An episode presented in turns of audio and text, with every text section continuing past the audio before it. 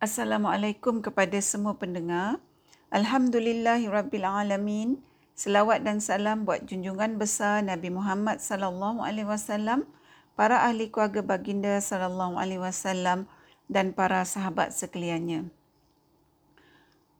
Bagi episod kita kali ini kita akan mentadabburkan ayat 1 hingga 8 surah At-Tin iaitu firman Allah yang bermaksud Demi buah tin dan zaitun, dan gunung Tursina serta negeri Mekah yang aman ini, sesungguhnya kami telah menciptakan manusia dalam bentuk yang sebaik-baiknya.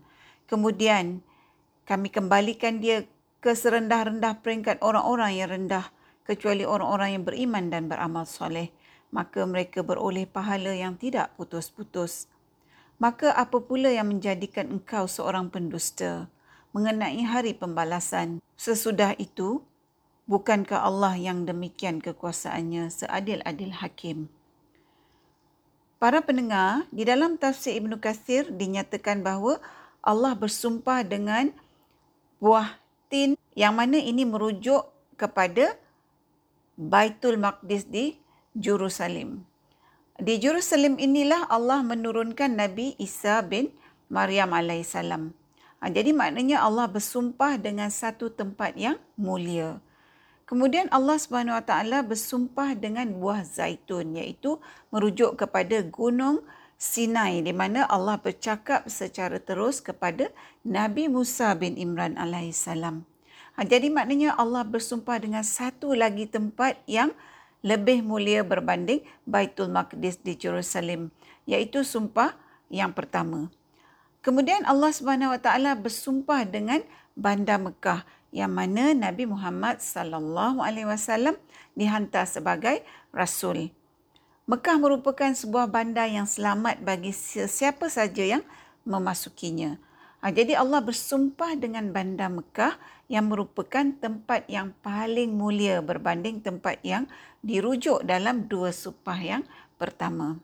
Jadi para pendengar mulai hari ini bagi kita yang belum mengetahui uh, sebelum ni bahawa apabila kita membaca surah At-Tin ini kita menyebut sumpah Allah mengenai At-Tin, Az-Zaitun dan Al-Baladil Amin maka kita faham rujukan bagi sumpah-sumpah ini uh, bahawa Allah meletakkan dalam satu susunan uh, tempat-tempat yang mulia kemudian satu tempat yang lebih mulia dan akhirnya tempat yang paling mulia.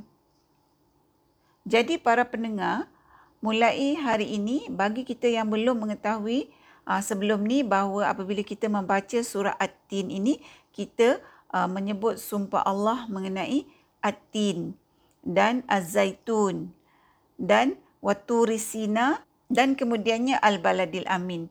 Maka kita faham rujukan bagi sumpah-sumpah ini bahawa Allah meletakkan dalam satu susunan satu tempat yang mulia kemudian satu tempat yang lebih mulia lagi dan akhirnya tempat yang paling mulia iaitu Mekah. Ha, ini adalah merupakan huraian dalam tafsir Ibn Kathir. Para pendengar, kalau kita lihat ya selepas ucapan-ucapan sumpah ni Allah Subhanahu Wa Taala ha, bagi tahu kita bahawa Allah menjadikan kita manusia ni sebagai sebaik-baik kejadian. Jadi maknanya kalau kita lihat dalam susunan rujukan kemuliaan ini, Allah Subhanahu Wa Taala meletakkan manusia sebagai satu kejadian ciptaan yang paling tinggi tarafnya. Ha, begitulah Allah menaikkan taraf kita dan memuliakan kita sebagai ciptaannya berbanding ciptaan-ciptaannya yang lain. Ha, dan dalam ayat seterusnya, dalam surah At-Tin ini, Allah memberitahu kita pula bahawa walaupun Allah meletakkan kita sebagai sebaik-baik ciptaan, namun kalau kita ni menyalahgunakan uh, status ciptaan Allah yang mulia ni pada kita, uh, maka Allah akan meletakkan kita di tempat yang serendah-rendahnya. Seperti mana yang dinyatakan dalam tafsir Ibn Qasir, iaitu dalam neraka. Para pendengar kita boleh jumpa dalam banyak tempat ya dalam al-Quran di mana Allah Subhanahu Wa Taala menyatakan bahawa neraka tu adalah seburuk-buruk tempat kembali dan sehina-hinalah mereka yang masuk neraka tu.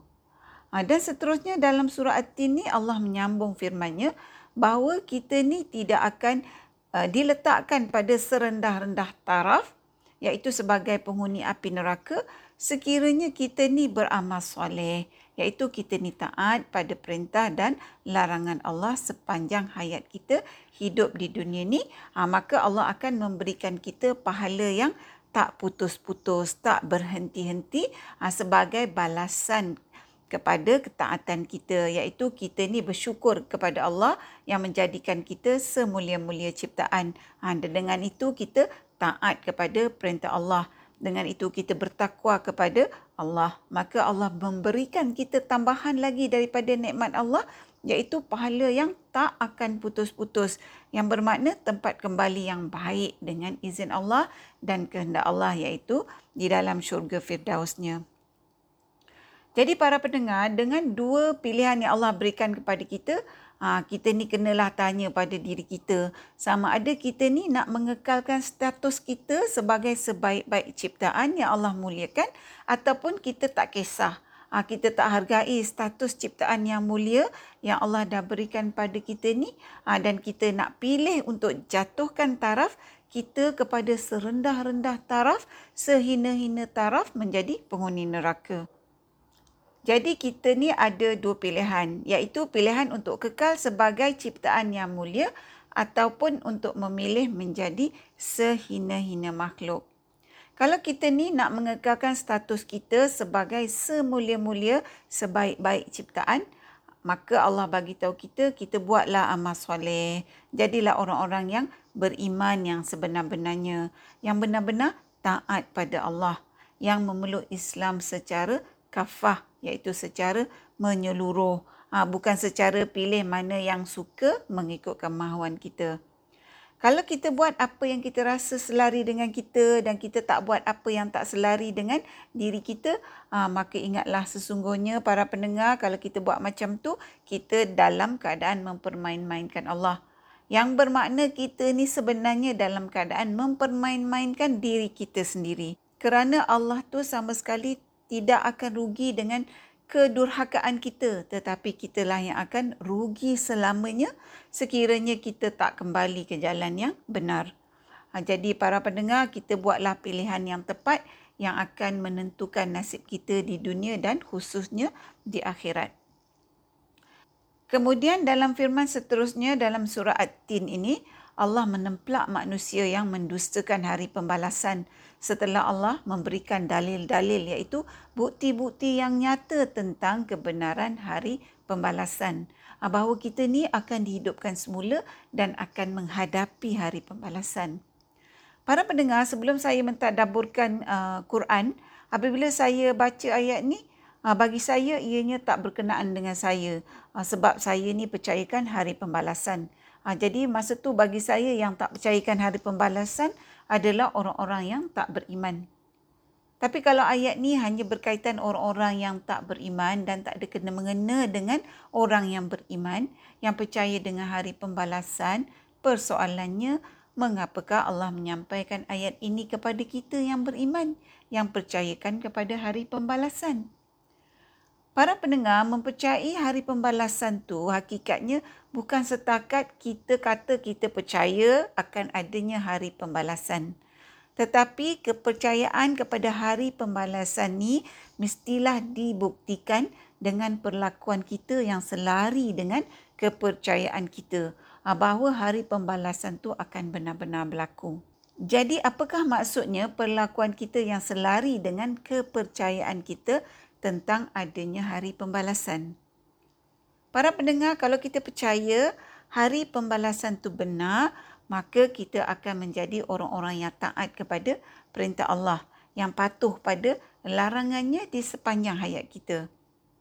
Tapi para pendengar, hakikatnya orang-orang yang beriman pun sebenarnya ada masa mendustakan hari pembalasan, iaitu apabila kita tak taat pada Allah akan perintahnya dan kita tak patuh pada larangan-larangannya.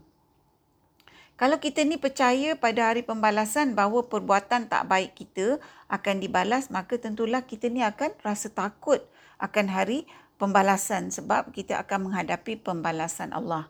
Ha, dan oleh itu kita akan menahanlah diri kita daripada melakukan larangan-larangan Allah ha, seperti mengumpat, memfitnah, mengadu domba, menganiaya orang, mengambil hak orang, menafikan hak orang, ha, minum arak ke, berzina, berjudi, ha, membuka aurat ataupun tak menutup aurat secara syariahnya.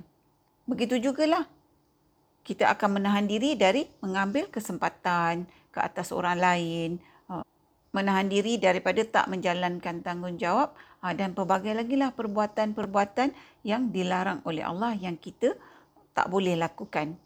Jadi maknanya para pendengar pada masa kita ni mengumpat contohnya, kita ni sebenarnya dalam keadaan mendustakan hari pembalasan seperti yang dinyatakan dalam surah At-Tin ini.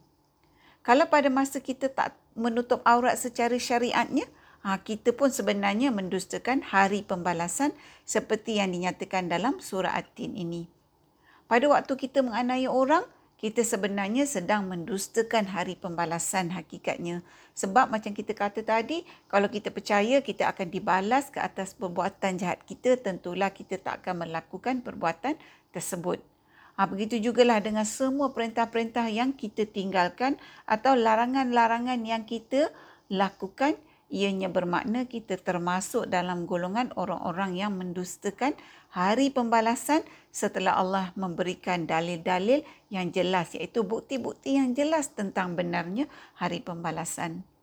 Para pendengar, Allah Subhanahu Wa Taala menutup surah At-Tin ini dengan firman-Nya yang berbentuk soalan ya kepada kita bahawa tidak ada keraguan bahawa sesungguhnya Allah itu adalah seadil-adil hakim.